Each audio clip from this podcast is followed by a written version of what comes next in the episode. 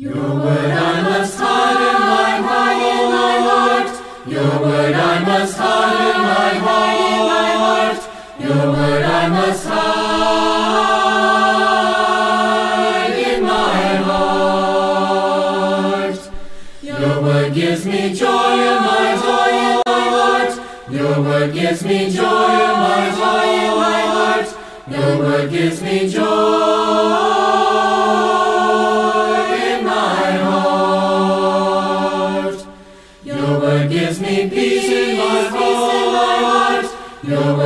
me peace in my heart.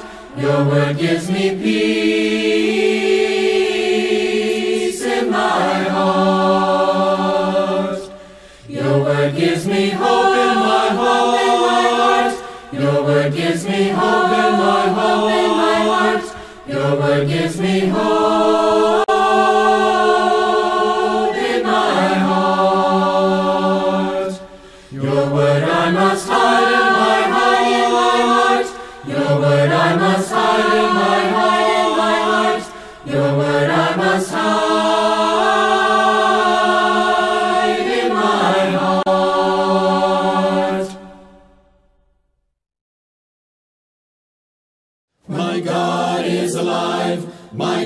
God is alive. My God is creator and he is alive. My God is alive. My God is alive. My God is creator and he is alive. He made all the heavens and earth, yes, it's true. He showed all his glory, so there's no excuse. So worship, adore him, and lift his name. So King as he enters his greatness proclaim. My God is alive, my God is alive, my God is alive. The Christ is alive, the Christ is alive, the Christ is our Savior and He is alive. The Christ is alive, the Christ is alive, the Christ is our Savior and He is alive.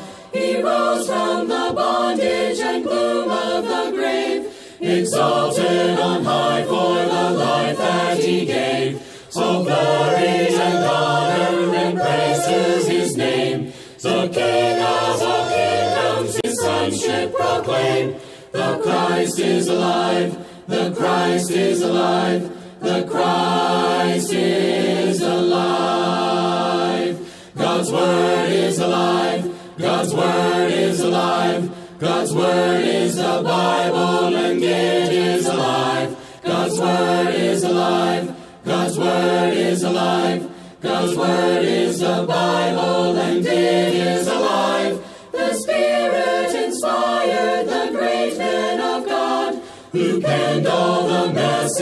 While here on this sod. It sharpens and swords and it pierces the same. Its powers is failing, its worth we proclaim. God's word is alive, God's word is alive, God's word is alive.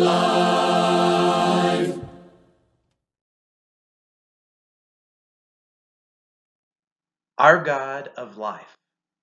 You know that every single living thing that exists today, it was made by God. God was the one that gave that thing life, that being life. In fact, God Himself is the only being that has always lived. He is life. And it's amazing to me that He actually has decided to share that life with us. And He gives us life. This thing that we call life. It's amazing. It's wonderful. It's from God. Let's take a look at our God of life together. Now, this morning we looked at John chapter 6, and we looked at the phrase that Jesus says, I am the bread of life. But did you notice there's a few other statements about life? And these are just like kind of a couple that I picked. There, there were several others that I could have, but these are the ones that I wanted to kind of focus on. Verse 63, we read, The Spirit gives life, the flesh counts for nothing. The words I have spoken you, they are full of the Spirit of life. And then in verse 68, Simon Peter answered him, Lord, to whom shall we go? You have the words of eternal life. See, God is the one that has given us life. He's given us this full life, this complete life. We can have it, this eternal life. We can have that by coming to God because God is the one that gives us these things. In fact, our Lord, He has been connected to life itself from early on in the story of the Bible. In fact, all the way back in Genesis, do you realize that we have this close connection between our God and the life that exists? Let's take a look at that, especially within humans. Genesis chapter 2, verse 7. Then the Lord God formed a man from the dust of the ground and breathed into his nostrils the breath of life, and the man became a living being. I mean, this tells us so much about not just Adam, but also mankind as a whole. We see that the first man, he was formed from the dust of the ground, but more than that, you know, at first he was just this this lifeless body until what the Lord did. That the Lord God, he breathed into his nostrils this breath of life. Here we see life being connected with the Lord God from the very, very early on, at the very beginning of creation. And we find that only after that moment, only after this breath of life entered into the man, entered into this formed man from the dust, did the man become a living being. And all living beings, all of mankind from this time on, continues to come back to this moment that the Lord God breathed into his nostrils the breath of life. That's how we get this life. Our God is life. But there's also more about this. In the next few verses, verses 8 through 10 now. Now the Lord God had planted a garden in the east, in Eden, and there he put the man he had formed. The Lord God made all kinds of trees grow out of the ground, trees that were pleasing to the eye and good for food. In the middle of the garden were the tree of life and the tree of knowledge of good and evil. A river watering the garden flowed from Eden, and from there it was separated into four headwaters. As you look at this passage right here, we find out other verses, other words that are connected with this life that comes from God. We see in verse 9 that there is this tree of life. So not only did God breathe this breath of life into Adam, but we also see that God made this tree of life. We also see in verse 10 that there's this river that's flowing out of this garden, and, and it and it flowed uh, really throughout Eden and from Eden, and then it just kind of went. Uh, well, we don't exactly know uh, where all it went, but it separated into four different things. But it was this big river that flowed out of Eden, out of this garden. Well, if we go to the last book in the Bible, we find out that some of these same images, this tree of life and also this river, are connected together, and those images carry over into what we will one day experience, not in this life here on uh, right here, right now, but in the life that is to come. In Revelation 22, this is what we see. Verses 1 through 3. Then the angel showed me the river of the water of life, as clear as crystal, flowing from the throne of God and of the Lamb down the middle of the great street of the city. On each side of the river stood the tree of life, bearing twelve crops of fruit, yielding its fruit every month. And the leaves of the tree are for the healing of the nations. No longer will there be any curse. The throne of God and of the Lamb will be in the city, and his servants will serve him. So already we've looked at passages that talk about our God of life. We see that he breathed the breath of life into Adam. We also find out that he created this tree of life, and here we see that there is this river of the water of life. So you might say that there's a river of life, there's this water of life. And here we also see in verse 2 that there is this tree of life. It shows back up again. You know, we, we saw that way at the very beginning in the book of Genesis, but now we see it way at the end in the book of Revelation, that there is this tree of life. And by the way, it's just kind of beautiful images about all this that is life in this city, in this the city that is to come. So all these things that are connected with life. We sometimes have the question though, as we look around the world around us, and we see that there's a lot of things that don't just cry out that there is all this life within us. In fact, we see a lot of death that happens. And we might wonder, so why is there death? If God Himself is the creator of all these things and creator of all this life, why do we experience death? Why was there that at the beginning? Well, if we go back to the beginning of the story, this time back to Genesis chapter 3, we get a little bit of an answer for that question. In Genesis chapter 3, we find out that Adam and Eve They chose to walk away from God's life. God gave them the tree of life, but they decided, oh, well, we're going to do things a little bit different. And they ate from that tree of knowledge of good and evil. The, that exact tree that God said, don't eat from this tree. They were supposed to choose life on God's terms, but they decided to go a different way. Then we find out this passage right here in Genesis 3, verses 22 through 24. And the Lord God said, The man has now become like one of us, knowing good and evil. He must not be allowed to reach out his hand and take also from the tree of life and eat and live forever. So the Lord God banished him from the Garden of Eden to work the ground from which he had been taken. After he drove the man out, he placed on the east side of the Garden of Eden cherubim and a flaming sword flashing back and forth to guard the way to the tree of life. Now, see, in these verses, we find out that this tree of life would have still been able to keep them alive, but they were in a different state. They were in a state that really God told them that whenever they reached out and, and ate from that tree of knowledge of good and evil, that it was going to produce death within them. And it did. They weren't fully within God's life at that moment, uh, from the time that they ate from that tree. And guess what? Each and every single human being since the time of Adam and Eve, we've chose to do something very similar to what they did. We chose to do things a different way and, and to, to go outside of that sustaining life that God gives us all. So, mankind as a whole, we have all chosen to walk away from God's life at one point or another. But God has still reached out to us. He still reached out to them as well. In fact, we see this in the nation of Israel. Take a look with with me at this passage here. In Deuteronomy chapter 30. Now, remember, the entire book of Deuteronomy is all about the second giving about the law of Moses, right before they enter into the promised land. And in Deuteronomy 30, verses 19 and 20, what we find out right there is that God is calling them to choose life. Let's read it together. This day I call the heavens and the earth as witnesses against you, that I have set before you life and death blessings and curses. Now choose life, so that you and your children may live, and that you may love the Lord your God, listen to his voice, and hold fast to him. For the Lord is your life.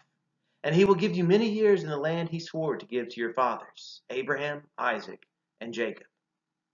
Now we see here in these verses that God gave them a choice. God was giving an entire nation this choice. He says, Look, you have life on the one hand, you have death on the other hand. This is the same choice that he gave Adam and Eve. Don't you remember? There's two different trees. There's the tree of life, but then there's also the tree of death, or rather, the tree of knowledge of good and evil, if you want to go with what the Bible actually says.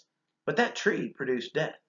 God continues to lay these two different pathways out before us. And he asks us, I even would go so far as to say that he begs us to choose life. But so much of the time, we look at that life and we decide to choose a different route, a different pathway.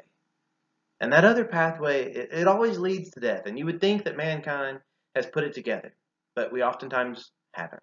We don't. And we continue to choose a route other than the life that God so desperately wants us. In verse 20, we even find out with this whole nation of Israel that they are told, The Lord is your life. That's so true with us as well, that the Lord is our life. But as you look at the whole nation of Israel, yes, they, they were given great promises. They were given everything that you could possibly, you know, really want. God wants them to choose this life. He asks them to choose this life. But sometimes Israel as a whole, they still chose another way. Well, when they chose another way, how did God respond? If you keep reading throughout the Bible, especially in the Old Testament, you will find out that, that Israel oftentimes responded to God's call by turning a different way. And then God responds too, and he, he tries to, to ask them to repent. He begs them, he desires for them to come back. Sometimes they do, many times they don't. But God's desire doesn't really change. God still always wants the same thing. He always wants us to have life. Let's take a look at another passage that, that really demonstrates this uh, very well. In Jeremiah 29, verses 11 and 12, the Lord says to, to Israel, to this nation here. Now, it's important that you understand that this verse, it deals with the 70 year exile that they are going to go into the land of Babylon and, and be exiled during this time.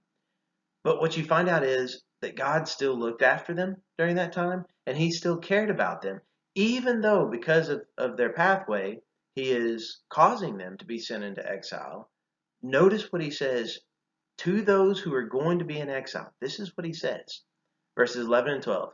For I know the plans I have for you, declares the Lord plans to prosper you and not to harm you, plans to give you hope and a future. Then you will call on me and come and pray to me, and I will listen to you. Everything about the nation of Israel's life at this point, they are about to be exiled. It doesn't look like they have much of a hope. It doesn't look like they have much of a future. It doesn't look like really God is is is in control even. At least many of them would have said that. But yet God was still in control. He still had a plan for them, even whenever they themselves couldn't see it. After all, you know, we're only human beings. Sometimes we don't see the big plan of God. But God still looked after them. God still cared for them. He still had plans for them plans to give them hope, plans to give them a future. He wanted to listen to them. Now, this shows us exactly what God truly wants. But there's other passages as well that show us the same thing of what God wants. Going back to John chapter uh, 6, this time in verse 40. Now, we looked at that this, this morning, but we find out about what God wants. Jesus says, For my Father's will is that everyone who looks to the Son and believes in him shall have eternal life, and I will raise them up at the last day. That's what the Father's will is. That's what God wanted. Wanted uh, at this time. That's what God wanted from the very beginning. He wants us all to have this eternal life. And we can find out that through His Son, we can have that eternal life. We can have hope that we will be raised up from the dead at the last day as well. But you know, the two passages, the, the last two passages that we looked at, they're still not the only passages that tell us the same type of thing. Let's look at the book of Second Peter. Now, Peter, a very well known apostle, in Second Peter chapter 3, verses 8 and 9, he writes, But do not forget this one thing, dear friends. With the Lord, a day is like a thousand years, and a thousand years are like a day. The Lord is not slow in keeping his promise, as some understand slowness. Instead, he is patient with you, not wanting anyone to perish, but everyone to come to repentance. If you want to know what God's will is, if you want to know what God wants, there's plenty of passages in the Bible that tell us. God wants everyone to come to repentance. God wants everyone to have life. Now, this message was proclaimed even from the very beginning of the church. This was part of the early church's sermons that they would preach. We look at this, that this same man who wrote 2 Peter 3, he's also proclaiming this in the book of Acts. Let's take a look at that one together. In Acts chapter 3, this time, now in verse 19, this is part of Peter's sermon. And Peter says, Repent then and turn to God, so that your sins may be wiped out, that times of refreshing may come from the Lord. See, this is what Peter is proclaiming. This is the second gospel message that is proclaimed in the book of Acts, and that is to repent. That is to turn away from our sins. It's just like back in Deuteronomy that we looked at, that God laid out a pathway. He said, There is a pathway that leads to life, there's also this pathway that leads to death. Which will you choose? Well, Peter is speaking to people who chose that pathway of death. And Peter is telling them, you need to repent. You need to choose life. This is what God wants. This is why we should repent. Because God desires it of us. He has better plans for our lives. But Peter, right here in Acts 3, this isn't the only time that this is, is proclaimed in the early church. Let's look at another occasion. In Acts chapter 11, verse 18, when they heard this, they had no further objections and praised God, saying, So then, even to Gentiles, God has granted repentance that leads to life. Once again, now we find out that there's this connection with this repentance, because that repentance is whenever we repent of that way that leads to death, whenever we repent of that, we start to go on the way that leads to life. But there's still more. Acts chapter 17, verse 30. This is time the Apostle Paul. He says, In the past, God overlooked such ignorance, but now he commands all people everywhere to repent. See, God wants us to repent. And repentance it is that turning away from sin. Now, Sometimes it can maybe help us if we understand temptation better. And in James chapter 1, we find out a little bit about temptation, and we also find out that we need to be careful whenever we think about temptations and how we think about these temptations. Let's take a look at James 1 together. In James 1, verses 12 through 18, notice what God is doing in all of these verses. James says this Blessed is the one who perseveres under trial, because, having stood the test, that person will receive the crown of life that the Lord has promised to those who love him. When tempted, no one should say, God is tempting me. For God cannot be tempted by evil, nor does he tempt anyone. But each person is tempted when they are dragged away by their own evil desire and enticed. Then, after desire is conceived, it gives birth to sin, and sin, when it is fully grown, gives birth to death. Don't be deceived, my dear brothers and sisters. Every good and perfect gift is from above, coming down from the Father of the heavenly lights, who does not change like shifting shadows. He chose to give us birth through the word of truth, that we might be a kind of first fruits of all he created. When you look at this passage, you find out about what God is doing. You find out what he's doing in all of our lives. We find out that God gives us, as what verse 17 says, every good and perfect gift. Every single good and perfect gift, it's from above. It's from God.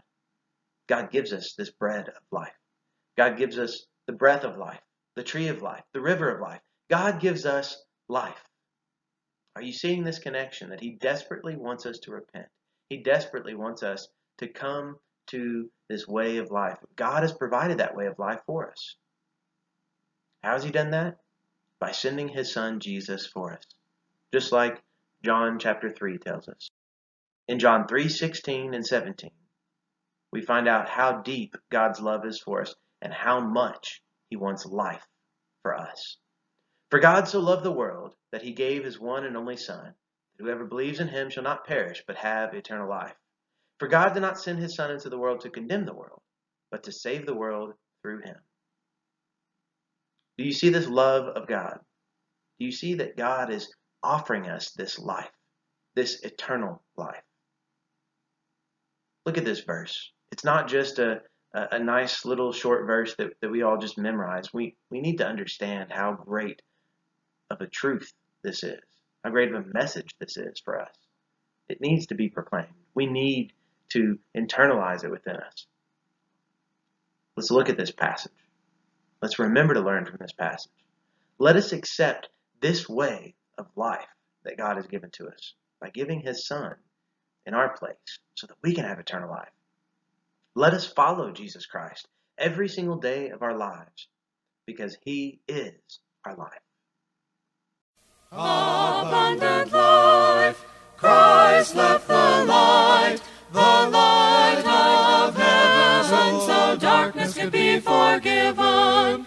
Servant to be Lord. Himself did he, he gave his life to free that I might live abundantly.